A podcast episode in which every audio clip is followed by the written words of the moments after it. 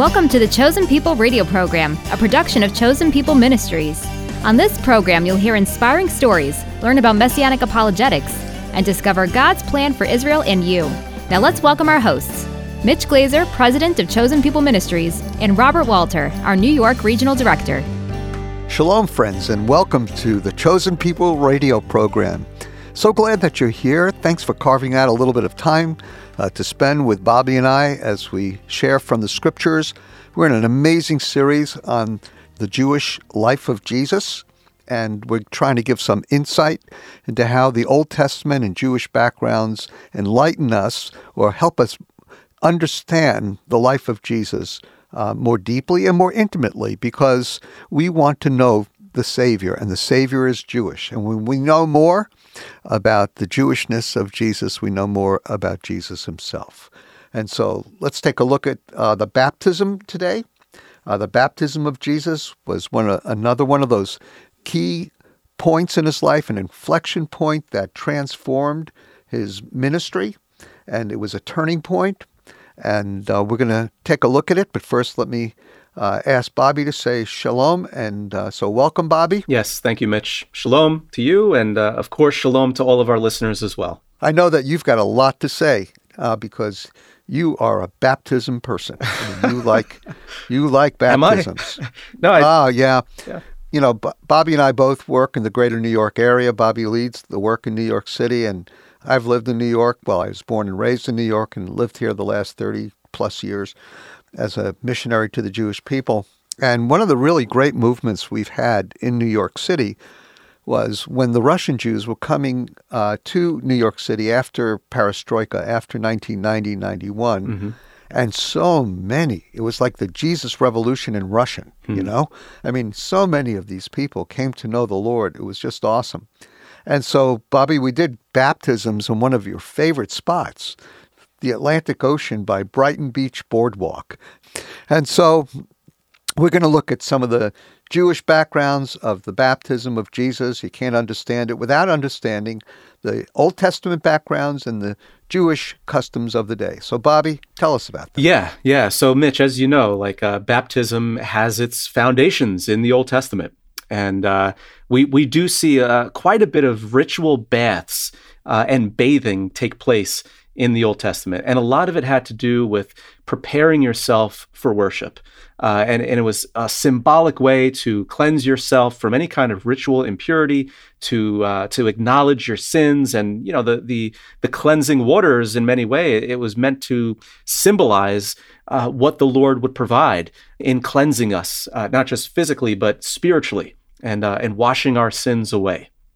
So, you know, in, in uh, certain passages that especially have to do with the tabernacle or the temple, which we talked about last week, as being such a central place in the Jewish world, uh, really throughout the Old Testament and throughout the New Testament also. And we have to remember during the days of Jesus, the temple stood. Yes. So all these temple practices were actually being done. Yeah, they were in operation. The, the, life of Jesus. Absolutely, yeah. absolutely. And you know what's also interesting is that uh, the idea of uh, these this immersion, or you know, one of the Hebrew words that's usually used for it is mikvah. Uh, this idea that you enter into the waters as one person, you fully immerse yourself beneath the waters, and underneath the water, human life cannot be sustained. Right? We can't breathe. So it's a picture right. of some sort of death taking place. And then when you rise up from the waters and you take that first breath, again, it's sort of like a, a symbol, a transition in our life where we go from being unclean to being clean. Mm. Uh, and it took place at the temple. So there's been archaeological excavations. If you have a chance to go to Israel today, you'll see some of these ancient ritual baths, these ancient mikvahs uh, that were surrounding the temple complex. Uh, but also, you know, there was quite a bit of uh, ritual cleansing that took place outside of, of Jerusalem, outside of the temple. You know, one one great example, again, another uh, wonderful place to visit if you ever get the chance to go to Israel, and that's out at Qumran, where the Dead mm. Sea Scrolls were found, and there was an entire community uh, of, you know, some say that they were the Essenes, but regardless, they were a, a Qumran sect of Jewish people. Most likely, they were uh, priests who were frustrated with the corruption in the temple uh, and just receded to live in the desert. And what they found, what they've dug up out there, are just tons and tons of of these ritual baths because it was such a such a priority in the life of that particular community. So tell us what happened when Jesus was baptized. What what was the scene? Set the scene for us. Okay, yeah. Well, so uh, first, I mean, we have to get familiar and acquainted with John the Baptist, right? This uh, uh-huh. this special, unique individual, this cousin of Jesus. So he was was he Baptist or Pentecostal or Independent Bible Church or Lutheran? What what, what was he? He was Jewish. he wasn't a Baptist. Not exactly. Okay. Not exactly. So John Yochanan Hamatbil, right? Right, right. Or John Yochanan, the Immerser. John the Baptizer, yeah. the Immerser. Yeah. Yep. Yeah, so this unique figure, John, comes and he's uh, he's got this ministry in the wilderness, in the desert, at the Jordan River, not very far, actually, probably ten or fifteen miles away from where this Qumran sect lived, where the Dead Sea Scrolls were found. Uh, and hmm. he comes into the wilderness, and he's he's got this ministry as this forerunner of the Messiah, and uh, and later on in in Matthew chapter eleven, uh, Jesus actually refers to John the Baptist as being Elijah the prophet, as the, coming as this forerunner of the Messiah.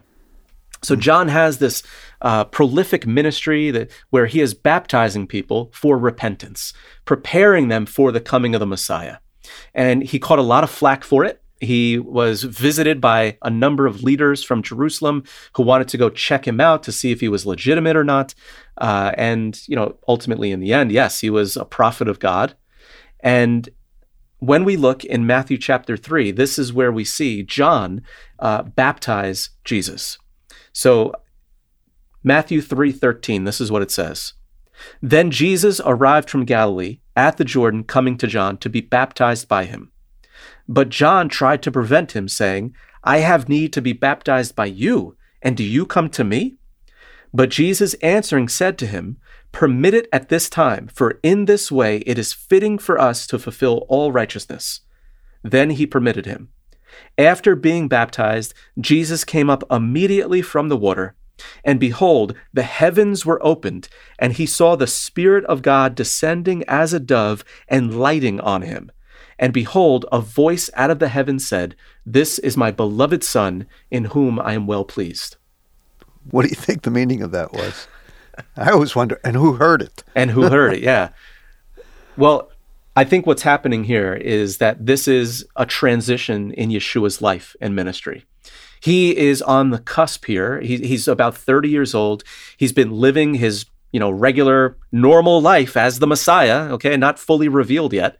And now he is about to begin his his ministry. He's about to begin his ministry of of ushering in the kingdom, of proclaiming the kingdom, of of calling people to repentance, of performing miracles and healings, and and giving teachings like we see on the Sermon on the Mount.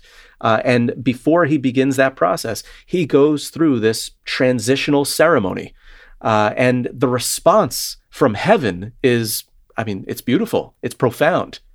Uh, and this is one of those passages where we see the triune nature of God on display. We see the Father, we see the Son, we see the Holy Spirit all involved. Wow. And it's like the Father and the Spirit are confirming uh, the authenticity of Jesus as the King, as the Messiah. You know, it's it's very interesting. Uh, all that's great and helps us understand it. Um, Jesus was not baptized because of his sin. Correct. See, problem with some of us not knowing the Jewish background sometimes is is we're a little bit limited in our understanding when we apply it to the New Testament because someone was immersed, and even in modern Jewish culture, they're immersed if they're going to become a rabbi. They're immersed if they're going to get married. They're they're immersed uh, if they're out of the Jewish community, so to speak, for impurity of some sort. Right. You know, and so immersion was always used for cleansing or for to symbolize setting apart. It's something as holy, but uh, because even aspects of the temple were immersed, you know, they mm-hmm. were they were set aside, they were made holy. It's symbolically, but the important thing to understand is that there's no way that Jesus was being baptized for his sins. That's why correct. Um, John was stunned. Say, "Am I going to baptize you?" Um, but Jesus says it's the right thing to do. Why was it the right? Because he was being set apart for his ministry. Right and that was confirmed by this is my beloved son in whom I'm well pleased. Right. And I think And so- another good word that we can use there when related to baptism, and like you said, Mitch, items being immersed, uh, another good word to use is devoted. Yeshua was proclaiming here through his baptism that he is devoted to this Right. mission and this ministry. So, real quick, Bobby. So, I finally got my mother to come to a uh, messianic worship service Mhm. and uh, brought up in a very traditional Jewish home. And uh, so, my mom listens to the service. We go driving back home. And I said, So, Ma, how'd you like it? She says, It was very nice. Okay. Mhm. I said, So, Mom, what, what'd you think? It was pretty Jewish. She said, Yeah, but, but the people believe in Jesus, so they're not Jewish anymore. I said, but it was pretty Jewish. She says, yeah, it's Jewish, but they're not Jewish. And then she said, I liked your talk because I preached. Yeah. She said, you should have been a lawyer, you know. And then I said, but Ma, you understand that mo- most of the people there were Jewish. It was a very Jewish service. We said Jewish Hebrew prayers. She says, look, son, were these people baptized? Hmm. I said, well, Mom, you understand immersion, J- baptism means cleansing. And she says, just answer the question. Were these people baptized? My mother was from Brooklyn. And I said, uh, yeah, they, they were baptized. She says, well, then they're no longer Jews. Hmm. You can't be baptized and be a Jew. And so in my mother's mind, she was sort of speaking to the forced baptisms of the medieval period, Right, right. even though she didn't live through it. But baptism took on a negative understanding within the Jewish community because they were quote unquote forced baptisms where people or children particularly were baptized and then adopted by Christian families in the medieval period and sometimes after that. Yeah. And so everything about being a believer in Jesus that was considered traitorous or that was considered, you know, abandoning your Jewish heritage was associated with baptism. It was almost like that was the ritual, that was the lightning rod Right. for all of the feelings of Jewish people that becoming a Christian is a non Jewish thing to do. And uh, so there is what I call the stigma of baptism. It's hard to tell your family you've become a believer in Jesus and very hard to tell them that you were baptized because it's viewed as basically the act of a traitor. And, uh, but it's not. Yeshua was baptized. Uh, we're baptized for the forgiveness of our sins, not to forgive us of our sins, but to confirm that God has cleansed us. And uh, so I wear baptism, so to speak, as a badge of honor. But it's always something that Jewish people are rejected for within the Jewish community because it's misunderstood and viewed as the symbol of attesting to the fact that you've left Judaism and become a Christian. So we still have a long way to go to talk to Jewish people like my mother about the true meaning of baptism. So anyway, I hope that this this has been helpful to you today. The book of Daniel is one of the most important prophetic books in the entire Bible.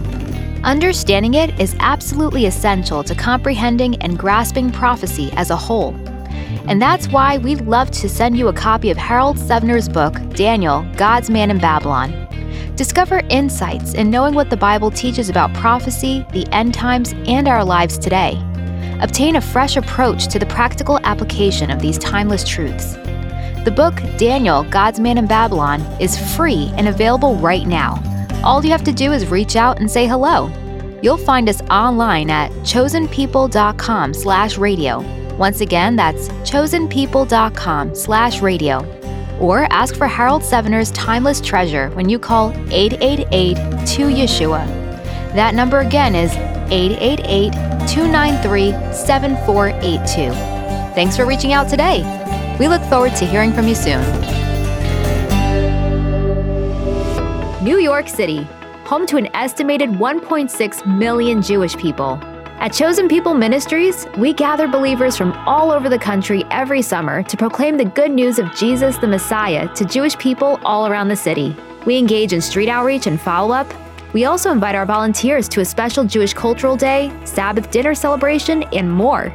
If you have a heart for the Jewish people and love to talk about Jesus, visit chosenpeople.com slash shalom New York to find out more. That's chosenpeople.com slash shalom New York. We hope to see you this summer.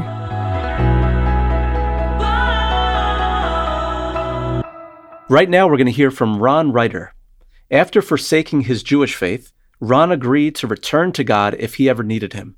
And when he found himself in a tragic circumstance, he realized his need for God was much bigger than he could have ever thought. You'll see Ron's an anesthesiologist. He puts people to sleep and he wakes them up. So Ron, more than anybody, understands what it means to be woken up in new and resurrection life after accepting Jesus as Messiah, which, by the way, is symbolized by baptism. So you'll love Ron. When I was nine years old, my mom myself, my younger brother and sister got on a plane from Florida, where we lived, and, and, we went to Philadelphia. All I knew was we were not going to see my dad anymore, that they were separating. We lived with my great aunt, my great grandmother, my cousin, and of course my younger brother and sister and mother. Uh, in many ways, it was a crazy household, but it was a Jewish household. We had a lot of fun. In fact, we even celebrated with a Hanukkah bush around the uh, Christmas season it was necessary to go to Hebrew school. It was necessary to go to Shabbat services to be bar mitzvah. And once you're bar mitzvah, you're free. Uh, that was my understanding. Anti-Semitism was just, it was rampant when I was a kid. It was the, uh, the white kids with the crosses that you had to be careful about and usually ended up running the other way because they were the bullies in my school. We were really, I mean, there were the Jewish people and they were the Gentiles. So I naturally just learned to stay away from the cross. And that's why I was so curious, too. What was in the New Testament that made people act like that? So I would ask a lot of questions and learn a, a lot about the scriptures and discovered that um, the New Testament was written by Jewish people, which shocked me, and that Yeshua, Jesus, is actually Jewish. Jesus is Jewish? Wait a second. The New Testament was also written by Jewish people. What? The apostles were Jewish. What? I, I, could not believe it. So I started reading um, everything I could get my hands on and learning as much as I could about it. I was getting it up here, but it definitely was not here. Got through college, got through dental school, and um, then did an anesthesiology residency which I really enjoyed. But again, I was very busy and very distracted. And I remember thinking, if I really ever need God in my life, I will just go back to it. Something happened that um, I, I, had no control over at all. It was four years ago.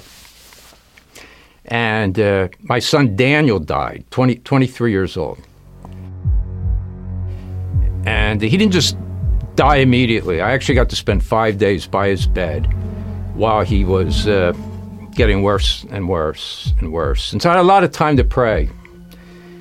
It was totally out of my control. I couldn't fix it. There was nothing I could do but pray. And I remember back when I had told God, if I, if I really ever need you, I'll, I'll come back to you. And basically, those are not the exact words I used, but th- those were my thoughts. This pushed me. I mean, literally, I was on my knees. It was not voluntary. And when I had to say goodbye to him, knowing that that was it, I could not walk. Now, I'm used to being in control, I'm used to dealing with things. This was something that um, I totally, totally yielded to God for. I asked God a couple of things. I said, please, I, I don't want his dying to destroy my wife and my, my other son, Isaac, or my life. I've seen too many people become victims to this. I just ask for his strength and his power to, just to get through this. And um, I also asked, if possible, if possible, please, we need good to come out of this. Somehow, good has to come out of this, and only you can do that. Now, Daniel had, a, had depression most of his life. And so he found as he got older that um, drugs will give him a temporary relief from that depression. It, it was really sin that killed my son and sin in the world, and it just reflected back sin in my life. I came to understand what accepting Yeshua really meant in my life. I knew that I needed to kind of put my will aside and start doing God's will. The overwhelming peace that I experienced would have been enough. But what He's been doing in my life as far as bringing our family closer together, we have all just grown and continue to grow and continue to be grateful and, and continue to thank God for working in our lives, for making such a huge difference, for making it possible for us to be joyful. I'm also so much more empathetic toward other people that have suffered a loss, and I'm able to sit with them and just be still and just pray with them and just offer comfort to them. Um, on so many different levels, um, I've really been blessed. So I'm proud that Daniel made the decision to, to be an organ donor and to give other people uh, extended life. Uh, I mean, that was something that he did thinking of, of others.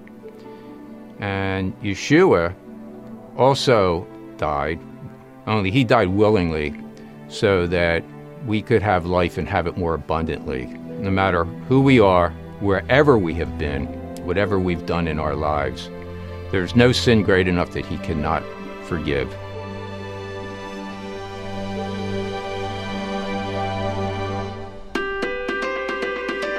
Shalom, friends. This is Mitch Glaser, president of Chosen People Ministries. There is a growing movement of the Holy Spirit among second generation young adults and we have a great ministry to these folks. There are hundreds of them. There's a beautiful commercial center, two and a half times the size of what we have now, that'll seat over 150 people. We have space for children's work, we have space for a cafe. And so pray over the center. We'd love to have you come on a chosen people trip. But I know that you'll want to be involved in one way or another to help the gospel go out in power to Israel.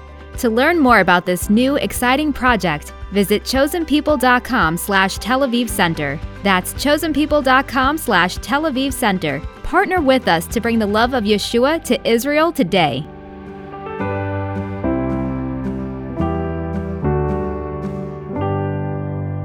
You're listening to The Chosen People, which is produced and sponsored by Chosen People Ministries. Again, we want to thank you so much for joining us today. And if you'd like to learn more about the history and heritage of your Christian faith, then please be sure to connect with us online at chosenpeople.com/radio. We've got a lot of great resources and articles, and you can even request a free copy of Harold Sevener's book, Daniel, God's Man in Babylon. The book is our way of saying thank you for listening. That's right, Bobby. It's a great book, and I know that Daniel will be a blessing to you. And it's a, a great uh, way to understand the heart of end time prophecy as well, because Daniel wrote so particularly about some of the events that are even happening today, in my opinion. Harold was a president of Chosen People before, uh, a few years before uh, I came in, uh, which was 1997. And he does provide a unique perspective that sheds light on end time prophecy, and he explains these events so clearly. It's a great book, and I know you want to grab a copy for your home library or share it with your Jewish friends and family. You can ask for it today by connecting with us online at chosenpeople.com slash radio. Or you can ask for Dr. Sevener's book when you call us at 888-293-7482. And when you connect with us today, don't forget to let us know where and how you're listening to this program. We look forward to hearing from you. And now let's wrap up today's program with the Aaronic benediction. Yivarecha Adonai v'yishmarecha. Ya'er panav elecha v'chuneka. Yisa Adonai panav elecha v'yasem lecha shalom. וישם לך שלום, וישם לך שלום, וישם לך shalom. May the Lord bless you and keep you. May the Lord lift his countenance upon you and be gracious to you. May the face of the Lord shine upon you and give you peace. B'Shem Shel Yeshua HaMashiach. Sar Shalom. in the name of Jesus the Messiah, the Prince of Peace.